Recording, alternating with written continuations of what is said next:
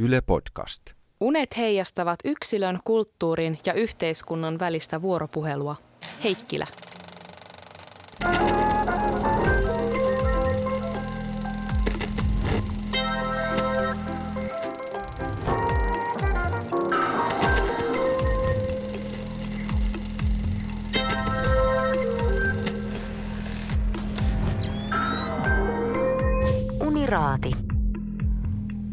Ohjelmassa kilpailevat kuulijoiden lähettämät unet. Niiden todellisuutta tulkitsee ja arvioi kolmihenkinen raati. Keskustelua johtaa Suvi Tuuli Kataja. Tervetuloa Uniraatiin. Tässä jaksossa kilpailee oudot unet. Mitä kummalliset unimaailmat voivat meille paljastaa? Vierailevana raatilaisena Ruben Stiller, toimittaja ja vesijuoksija. Tervetuloa. Kiitos kutsusta. Ruben, kelle sä kerrot sun unia? Vaimolleni, mutta ongelma on se, että mä en muista uniani kovin hyvin. Saattaa johtua siitäkin, että mä joudun nukkumaan aika usein unilääkkeillä. Ää, ja olen kyllä kateellinen kaikille ihmisille, jotka muistavat hyvin unensa. Vakioraatilaisena joka jaksossa Soila Lauronen, psykologi. näetkö sä paljon unia? Joo, kyllä mä näen aika paljon. Se riippuu tosiaan aika paljon mulla kanssa siitä, että miten mä oon nukkunut ja, ja siitä, että kuinka paljon mä kiinnitän uniin huomiota, mutta kyllä näen. Ja toinen vakiojäsen, Aleksis Salusjärvi, kulttuurikriitikko. mitä sä ajattelet Freudista? No Freud, sä aika heti lähit kevyellä kysymyksellä. Mitä mä ajattelen Freudista? No lähtökohtaisesti mun mielestä Freud on oikeassa. Ja, ja Freud on tarjonnut meille hyviä työkaluja ja, ja kiinnostavia työkaluja ja ennen kaikkea herkullisia riidanaiheita. Aloitetaan unien kuunteleminen. Ensimmäisenä kuullaan uni nimeltä Virastosika.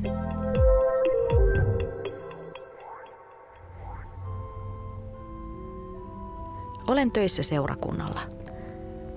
Näin vuosia sitten unen, että menin kirkkoherran virastolle tekemään normaaleja päivän askareitani. Virastolla kulki toimistosta toiseen valtava sika. Se oli virastosika. Kaikki teki töitään ihan normaalisti ja minä välillä rapsutin virastosian karkeaa karvaa.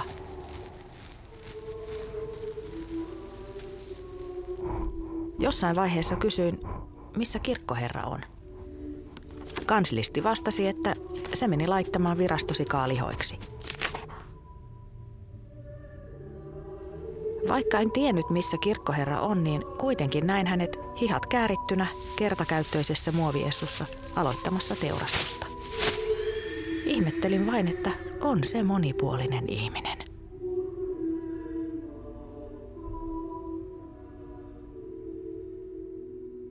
Aleksis, pystyit sä samaistumaan tähän uneen? Ihan valtavasti. Mä luulen, että tämä on uni, johon on mahdoton olla samastumatta, jos on elänyt missään länsimaisessa yhteiskunnassa, jossa kristinuskolla on jalansijaa. Tämä on sellainen uni, joka tarjoaa tarttumapintaa niin moniaalisesti ja monipuolisesti, että mä oikeastaan hämmästelen tämän kauneutta. Tämä on huippusuoritus. Liikkuvina elementteinä meillä on tämä kirkkoherran virasto, siis kirkkoinstituutiona. Ja sitten tämä Sika tässä erittäin keskeisenä hahmona ja päähenkilönä oikeastaan on itse kirkkoherra. Tämähän on moraalinen uni, tämä käsittelee moraalia, koska kirkko edustaa instituutiona moraalia. Ja Sika taas on tällainen ambivalentti, erittäin älykäs, miellyttävä, kiva rapsuttaa, mutta sitten me kuitenkin syödään niitä valtavasti. Ja me ei osata oikeastaan selittää, että mistä tämä voi johtua, tämä meidän, meidän syöminen. Mihin tämä uni päättyy, mikä tämän logiikka on, on, on tietenkin se, että kirkkoherra laittaa mua muoviessu ja teurastaa se lemmikkisiä, jota on rapsutettu. Ja tässä kertomuksessa tekee muuhun suuremman, suunnattoman vaikutuksen tämä mahtava luottamus auktoriteettiin. Siis sen sijaan, että unennäkijä olisi paheksunut tai kauhistunut sitä, että nyt se sika kuolee, niin se luottaakin tähän kirkkoherraan ja, ja kirkko on instituutiona sanoo, että monipuolinen ihminen, että se pystyy tämänkin hoitamaan. Ja meidän elämässä ja meidän yhteiskunnassa, niin nämä moraaliset kysymykset voidaan säilyttää niille, ne kantaa vastuun. Että kirkkoherrahan voi olla eri roolissa, se voi olla isä tai se voi olla äiti tai se voi olla poliisi, se voi olla pääministeri. No minkälaisia pisteitä sanot yhdestä kymmeneen? Mä annan tälle unelle kuusi pistettä, koska tämä ikään kuin muodostaa puitteet ja kehikon ihmisyydelle ja elämälle, mutta ei paljasta sen kummemmin asioita. Entäs Ruben? Mä riemastuin tästä unesta, koska tämä on kostofantasia. Ja päinvastoin kuin 99 prosentilla ihmisistä, niin minulla on ollut ö, kostofantasioita. Ja tämä on mun mielestä tyypillinen organisaatioiden toimintaan liittyvä uni, koska sellainen ihminen, joka viettää pitkiä aikoja elämästään suomalaisissa isoissa organisaatioissa jolla ei ole kostofantasioita, niin hän on sitten kyllä sairas. Tämä kostofantasia sai mut niin hyvälle tuulelle. Sitten mua kiinnosti yksi yksityiskohta tässä. Kun tässä rapsutetaan tämän virastosian karkea karvaa, niin, niin mulle tuli tämmöinen kysymys, myötä vai vastakarva? Mä en tiedä, mistä tämä kysymys tuli mun mieleen. Luultavasti siitä, että mä aloin itse miettimään omaa käyttäytymistäni just jossain organisaatiosta, koska tämä kirkkoherran virasto toi mulle nimenomaan mieleen esimerkiksi tietyn organisaation, jonka nimeä en tässä voi sanoa ääneen. Ja mulla on ollut sellainen kysymys itselläni, että kuinka useammalle mielistellyt, nuoleskellut, manipuloinut. Ja voin sanoa ihan suhtkoht rehellisesti, että todella monta kertaa. Kiinnosti myös äh, se, että kun tämä tapahtuu kristillisessä kontekstissa – että minkälainen tämä uhraus tässä on, koska nyt virastosian uhraaminen ei näytä johtavan millään tavalla niin kuin laajempaan syntien anteeksiantoon tässä tapauksessa.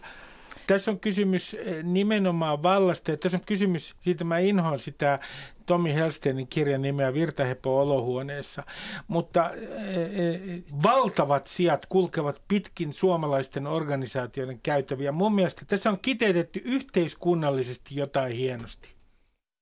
Annan tälle yhdeksän pistettä ja syynä on se, että tämä on tietynlainen kostofantasia, johon minun on helppo samaistua ja pidän tätä katharksiksena. Siis tämä on puhdistava uni helpotti oloani. Ja sitten Soila.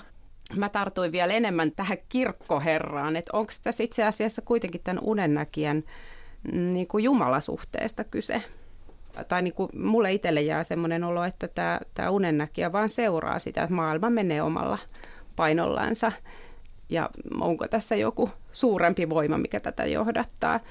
Kertakäyttöinen muoviessu myös niin kuin ihana yksityiskohta. On ihana yksityiskohta. Mä en edes huomannut sitä. Mitä sä ajattelet siitä kertakäyttöisestä muoviessusta teurastuksen yhteydessä? Mietityttää, että onko se joku tapahtuma, yksittäinen tapahtuma, mikä on niin kuin saanut hänen mielensä niin kuin ehkä kyseenalaistamaan uskoa tai kuka tätä johtaa. Soilla, toi, toi, mä rakastan tuota havaintoa, koska milloin te olette nähnyt kertakäyttöisiä muoviessuja? Nehän on mm. paksua kumia ja, ja niin kuin ne on nimenomaan niin kuin ikuisia, mutta tässä on kertakäyttöinen. Ja se Joo. suojaa Tämä sieltä veriroiskeelta. Mä hyppäsin se. tämän yksityiskohdan yli täysin. Mitä mä torjun tässä? mitä se kertoo sinusta tulkitsijana? tota, Soila, mitä sanot pisteitä? Sanotaan vaikka kahdeksan, koska tässä ollaan niin kuin syvien asioiden äärellä. Virasto Sika sai yhteensä 25 pistettä. Seuraavaksi kuunnellaan uni nimeltä Pum Pum Pum.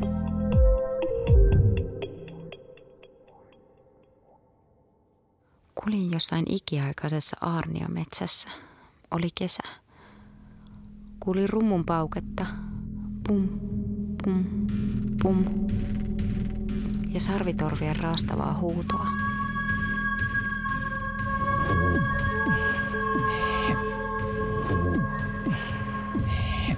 Keskellä metsää ei missään ole ihmisiä. He seisoivat metsäaukiolla puolialastomina vain turkiksiin pukeutuneena. He huusivat ja hakkasivat alkeellisia soittimia. Valtava nahkarumpu kumisi. Pum, pum. Ajattelin unessa, miten kaikki ihmisyys oli heistä kadonnut. Se oli kokonaan pyyhitty pois. He tanssivat, hytkyivät kalliolla paljain jaloin suuren rummun tahdissa. Pum, pum, pum.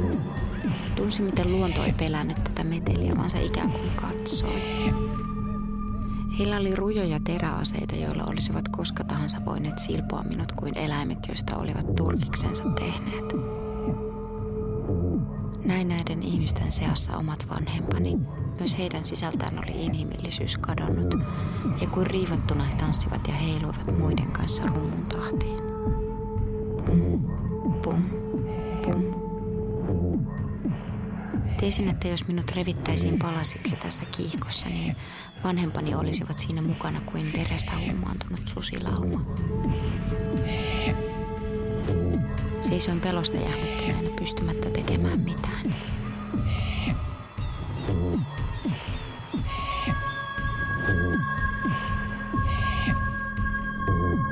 Heräsin ja tajusin olevani kasarmilla Parolan nummella, jossa olin suorittamassa varuspalvelustani. Ruben, minkälaisia ajatuksia sulle nousi tästä unesta? Ää, ensimmäinen, joka mulle tulee rytmistä ja tanssista ja pum pum pumista mieleen, on seksuaalisuus. Ja sitten hienolla tavalla tämä uni paljastaa sen, että kaikessa siinä näennäisessä rationaalisuudessaan ja järjestelmällisyydessään, niin kuinka primitiivisistä tunteista ja kuinka primitiivisesta toiminnasta on itse asiassa kysymys Suomen armeijassa. Miten sä liität tähän sen seksuaalisuuden? Primitiivisyys, aistillisuus, siitä seuraa seksuaalisuus. Mm, ehkä tämä on uni myös siitä, että kuinka Suomen armeijan rationaalisen järjestyksen alla kuplivat valtavan primitiiviset tunteet ja jopa fasismi. Palaan tähän seksuaalisuuteen vielä sillä tavalla, että tämä unen lähettäjä on merkinnyt itsensä naiseksi. Nyt mä olen hämmentynyt. Täysin hämmentynyt. Mä oletin ilman muuta automaattisesti, että tämä on miehen uni. Mä en osaa sanoa mitään tuosta, koska kun mä yritin samaistua tähän uneen, niin mä samaistuin mieheen.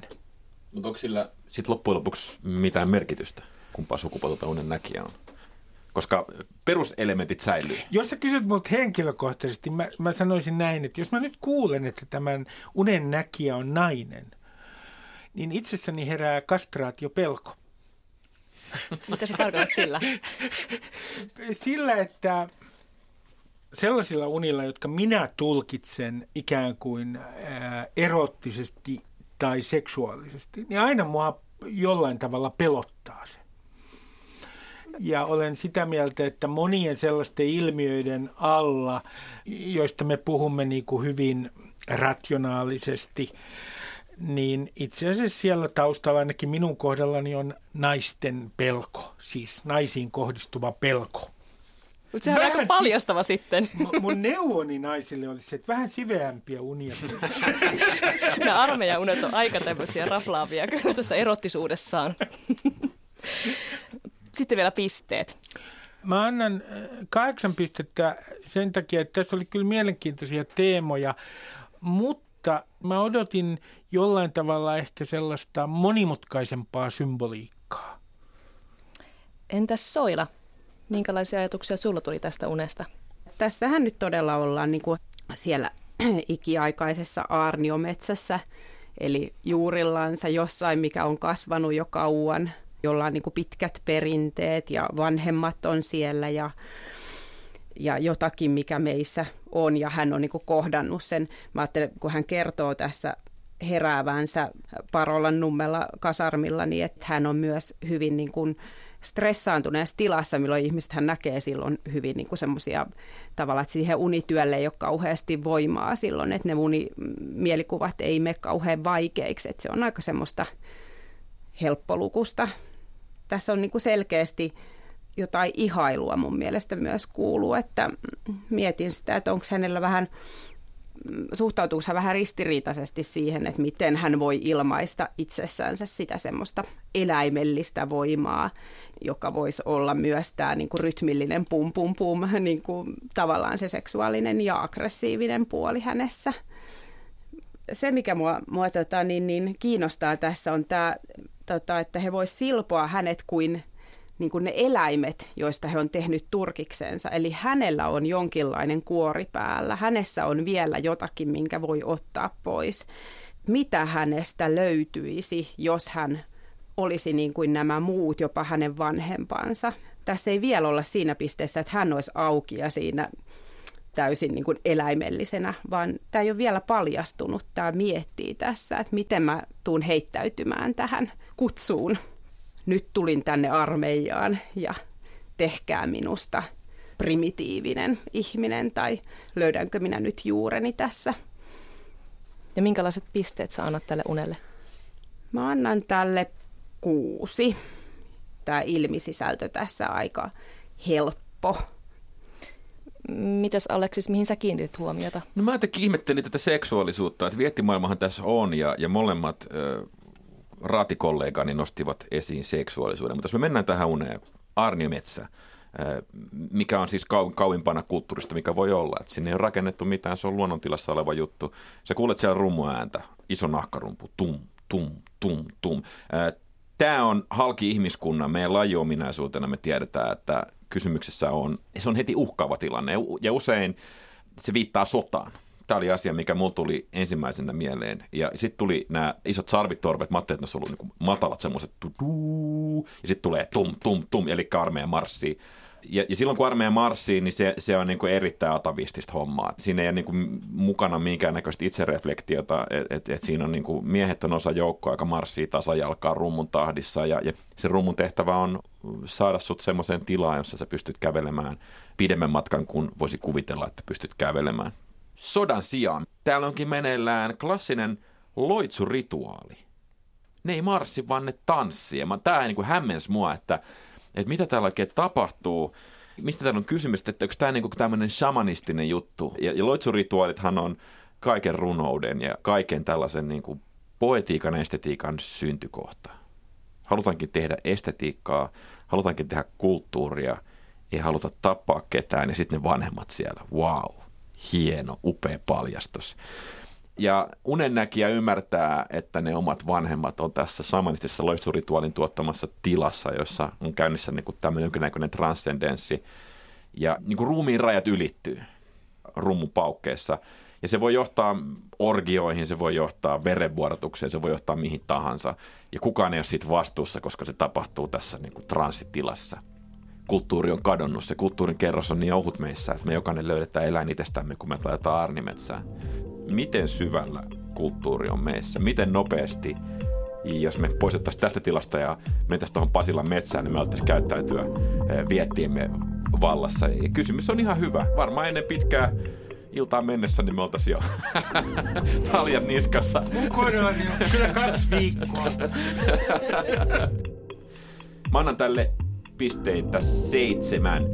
Mä olisin ollut valmis antamaan vähenemään, jos tämän kertojan omaa aktiivisuutta olisi tullut vähän lisää. Että se olisi mennyt siihen tilanteeseen. Olisi, oltaisiin nähty se siellä kaikessa keskellä. Pisteitä yhteensä 21. Seuraavaksi Das Röntgenmarsch. Näin keväällä 1991 unen, missä laitoin Deutsche Grammofonin kustantaman Preußische Mersche vinylilevyn soimaan sähköhellan isolle takalevylle.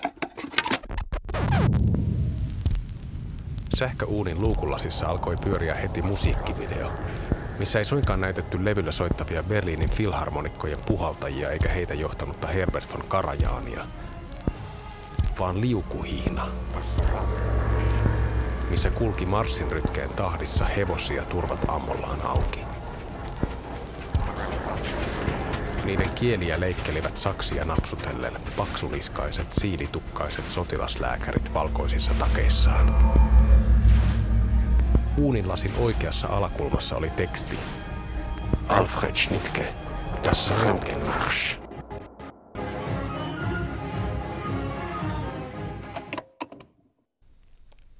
Soila. Mm, mulle jotenkin tämä asioiden yhdistyminen tässä ja jotenkin tämä sulatusuuni on niin kuin tässä se mielenkiintoinen kulma, mihin mä ensimmäisenä tartun. Tässä on jotakin aika kammottavaa. Hevoset, jotka menee marssin tahdissa, saksalaisen marssin tahdissa, ehkä vähän tämmöinen freudilainen hevos tai hevosen niin kuin symboliikka voisi olla, niin tämmöinen joku vallan ja voiman eteenpäin viemisen symboli hänelle, että joku, jota hallitaan leikkaamalla sen kieltä, mutta se on samalla uunissa. Tämä kaikki tapahtuu uunissa ja samalla soi tämä saksalainen marssi täällä. Käsitelläänkö tässä jotenkin tällaisia ihmisiä auktoriteetin äärellä? Onko tässä tämmöisestä yliminä pohdinnasta kyse? Onko tässä, siis pohditaanko tässä sitä, että, että miten auktoriteetteihin voi luottaa? Ja tämä on röntgenmarssi vielä, niin tässä yritetään varmasti näyttää jotakin, joka on läpinäkyvää. Mites pisteet? Sanotaan, että unityön merkittävyyden vuoksi annan tälle pisteitä yhdeksän. Mitä sä tarkoitat unityöllä? Tätä Freudin käsitettä siitä, että kun me nähdään unta, niin silloin meidän on hyvä pitää huolta siitä, että me pysytään unessa koska uni on meille niin kuin tärkeä asia ja, ja tota, sitä unta pyritään suojaamaan, sitä unessa pysymistä, niin sillä, että asioita ei näytetä niinä itsenänsä, vaan ne muutetaan sellaisen muotoon, ettei ne ole liian uhkaavia. Eli niistä tehdään vähän, vähän ikään kuin vaikeampi lukuisia. Tarkoitatko sä, että äiti voi olla päärynä? Kyllä, kyllä äiti voi hyvinkin olla päärynä silloin. Tarkoitatko sä, että totalitarismi voi tapahtua yhden ihmisen keittiössä? se, koska se on se, mitä tässä mun mielestä tapahtuu. Mm-hmm. Mitä sä Aleksis tästä ajattelet? Mä rakastan tätä unta. Tämä on kaunokirjallinen huippusaavutus. Kriitikkona mun, mä en voi kun ihailla oikeastaan sitä, että miten nämä erisnimet alkaa rakentaa todellisuutta. Me tullaan Deutsche Grammofoniin, Preußischen Marschiin, Meillä on Herbert von Karajan, Berliinin film, filharmonikot ja tämä kaikki tapahtuu äh, hellalevyssä siellä, siellä uunissa. Varmaan kaikilla maailman ihmisillä on jonkinnäköinen suhde toiseen maailmansotaan ja, ja siihen, mitä on tapahtunut. Mikä se kuva, mikä tästä syntyy, on riipaseva.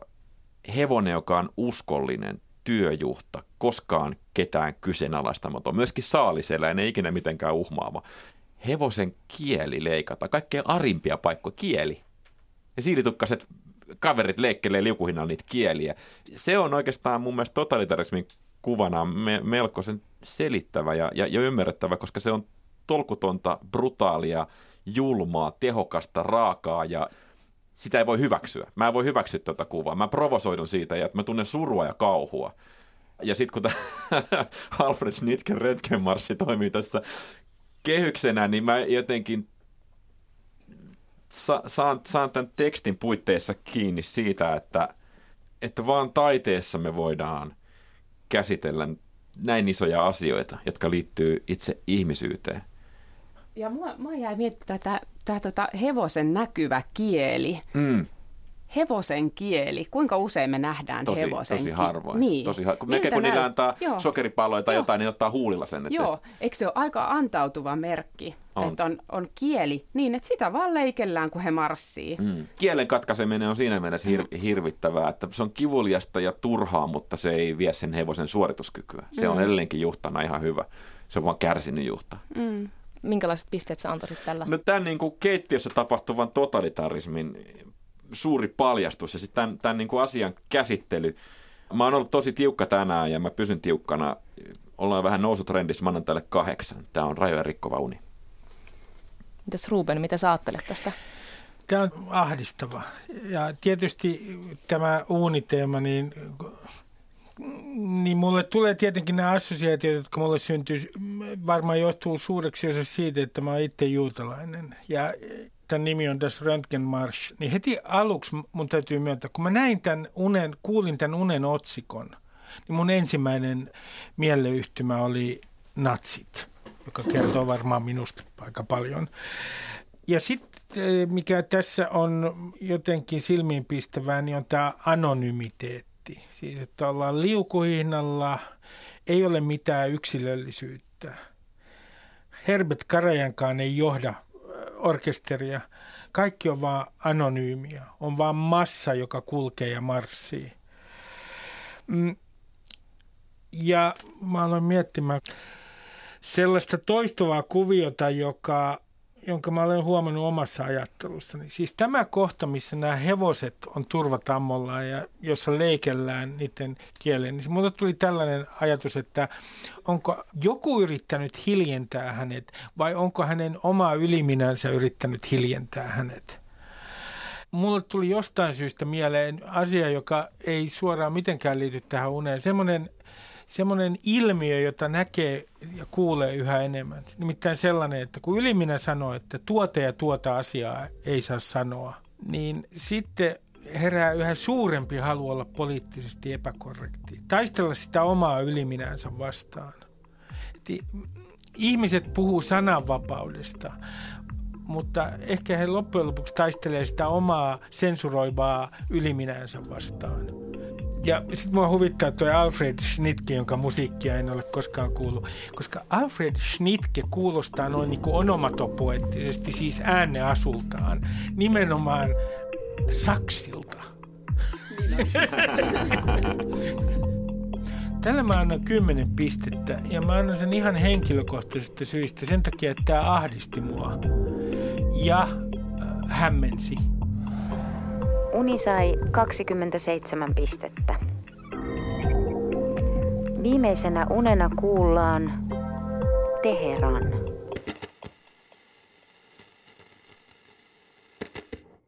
Mun pojan isä kuoli ensimmäinen tammikuuta vuonna 2017. Se oli kotosin Iranista. Näin unta, että mulle soitti vanhempi nainen Teheranista. Se puhui suomea silleen, silleen kuiskaillen, puhui kuiskaillen suomea. Se sanoi, että meidän pitäisi mennä Teheraniin perunkirjoituksiin. Me mentiin sinne ja minä istuin sen naisen kanssa jalkakäytävällä. Meidän edessä oli vaatekasa ja jotain pikku tavaraa. Mun poika tuli siihen paikalle sitten ja sillä oli lumikengät jalassa – se otti vaatekasasta valkoiset shortsit ja sanoi, että nämä riittää mulle. Sitten se lähti takaisin Suomeen lumikengät jalassa. Siinä unessa mä näin, miten se käveli kohti Tamperetta, jossa mun sisko asuu.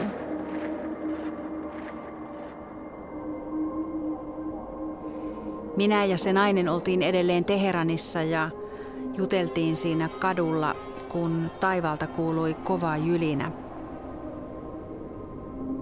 Lentokone lensi tosi matalalla, todella matalalla. Ja he olivat Kaikki huutaneet. ihmiset huusivat, että venäläiset hyökkää. Että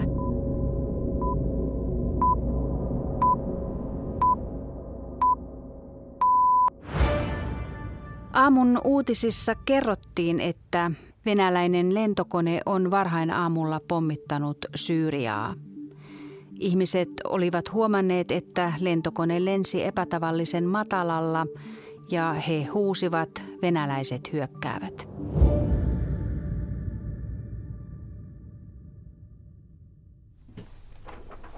Aleksis, mitä sanot tästä unesta? No huhu. On, on kyllä melkoiset, melkoiset jännitteet tässä ihan tämä ensimmäinen lähtökohta, Teheranista soitetaan ja puhutaan su- suomea kuiskaillen, niin si- siinä, on niin kuin, siinä jo tämä teema alkaa rakentua. Suomen kieli Teheranissa. Ja sitten on täällä on niin kuin Teheran ja Tampere. Nämä rinnastuu tässä unessa toisiinsa. Ja sitten perunkirjoitus tai, tai koko tämä, tämä jäämistö tapahtuu kadun varrella, jossa on vaatteita ja jotain pikkutavaraa. Et miksi ihmeessä kukaan lähtisi Teheraniin asti päätyäkseen kaduvarelle istumaan jonkun vaatemytyn kanssa. Et se, se on niin kuin hukkareissu. Mutta koska siellä on poika mukana, niin se löytää sieltä valkoiset sortsit, mikä on liikuttavaa. Ja lumikengät jalassa sanoo, että mä lähden nyt Tampereelle, tämä riitti mulle. Tämän tarinan mukaan matka Teheraniin ei ollut hukkareissu, mutta sen matka Teheraniin, sen merkitys oli jossain muualla kuin niissä tavaroissa, mitä sieltä haettiin – ja sitten venäläiset hyökkää yhtäkkiä. Lentokone lentää matalalla ja koko tämä Lähi-idän tai kaikkein näiden öljyvaltioiden ja, ja, ja länsimaiden väliset jännitteet ja Venäjän maailman politiikka yhtäkkiä kiteytyy. tähän uneen ja tähän kohtaukseen. Ja, ja Syyria tulee mukaan aamun uutisissa, nämä kaikki asiat liittyvät yhteen. Jos me nyt ajatellaan, että tässä saattaa olla kolmas maailmansotakin tulossa, jos tilanne tästä kärjistyy vielä. Mä en luota Venäjän johtoon ja ei varmaan kukaan siihen täysin luota. Ja se voi hyvin hyökätä mihin tahansa, milloin nyt sitten Teheraniin ja milloin Tampereelle ja milloin Syyriaan. Niin tämmöiset isot asiat, joille me ollaan näennäisen voimattomia, yhtäkkiä henkilöityy matkaan Teheraniin. Ja ehkä just suru on se tapa, jolla maailmaa pitäisi tällä hetkellä ymmärtää. Tai ainakin näiden kulttuurien välisiä jännitteitä pitäisi ymmärtää. Minkälaisia pisteitä sä antaisit? Mä annan tälle kahdeksan pistettä, koska tämä riisui hirveän paljon niitä erilaisia verhoja ja välimatkoja, jotka tuntuu olevan ihmisten välillä. Mites Ruben, sä lähtisit avaamaan tätä unta? Äh, mä lähtisin avaamaan sitä san- sanoista. Nämä riittävät minulle. Siis kun äh, tämä poika tulee tässä unessa paikalle lumikengät jalassa, joka on muuten absurdi ja koominen kuva, kun hän sitten sanoo, että nämä riittävät minulle otettua vaatekasasta valkoiset shortsit, niin mulle tuli mieleen heti se, että kysymys on niin isän perinnöstä ja siitä, miten tämä isän perintö, kulttuurinen perintö välittyy tälle pojalle. Mm, se on teema, joka on mietityttänyt mua itseäni aika paljon, koska mä olen tämmöinen maallistunut juutalainen ja on ollut ilmassa kysymys, että mitä siitä isän kulttuurista loppujen lopuksi välittyy. On liikuttavaa nämä sanat, nämä riittävät minulle, koska se on tietyllä tavalla surullista ja samaan aikaan hyvin lohdullista. Mä annan tälle, nyt mä oon antanut, annan jo toisen kerran kymmenen pistettä. Tää, tää oli koskettava uni. Entäs Soila? Mä kuulen tämän venäläiset hyökkäävät niin semmoisena kun tässä nämä välimatkat on niin, niin kuin isoja, että onko se venäläiset itse asiassa aika lähellä tätä unennäkijää. Onko tämä joku tämmöinen henkilökohtainen niin kuin uhka tai läheltä tuleva uhka sitä kulttuuria kohtaan, mitä he myös niin kuin kantaa heidän perheessään, että pohtiikohan tässä unessa, että miten hän voisi olla tämän menehtyneen isän kanssa – samalla puolella, kun tota, hyökkäyksiä tulee läheltä. Mutta hän päätyy sitten Tampereelle ja hän päätyy sinne siskon luokse.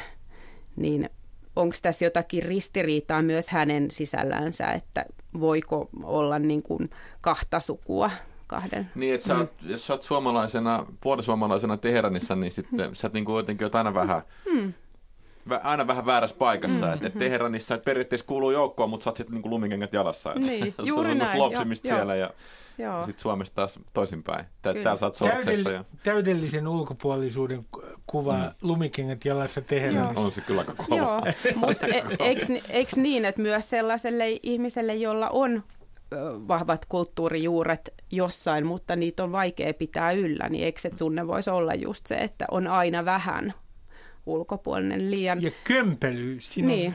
Mutta mut sitten samalla mä tekin ajattelin, että, että toi poikahan on tässä tämän tarinan sankari, koska se on, se, se on kömpelö, se klompsuttelee lumikengillä, mutta se on valtavan vahva, määrätietoinen tyyppi, mm. tietää mitä se tarvii, ei ota mitään ylimääräistä, mm. sanoo, että mä oon hyvä näillä, mm. näillä mä pärjään.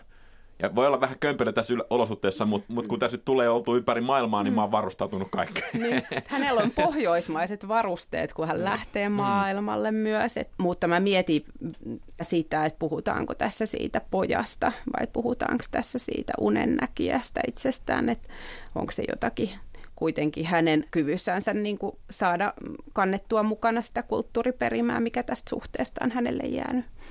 Siellä on niin kuin muutamia, jotka jääviä mietityttä, on tämä Suomen kuiskailu.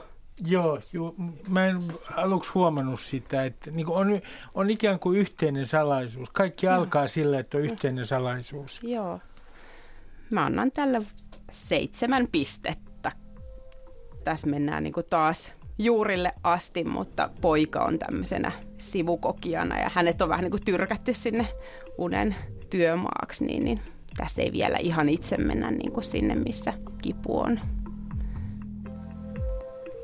Yhteensä 25 pistettä. Lasketaan kaikkien unien pisteet ja julistetaan voittajauni.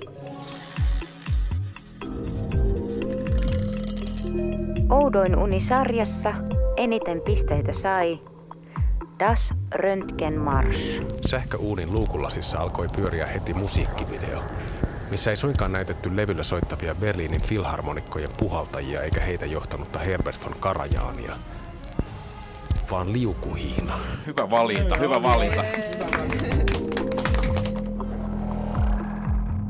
Seuraavassa jaksossa aiheena on kuolemaunet.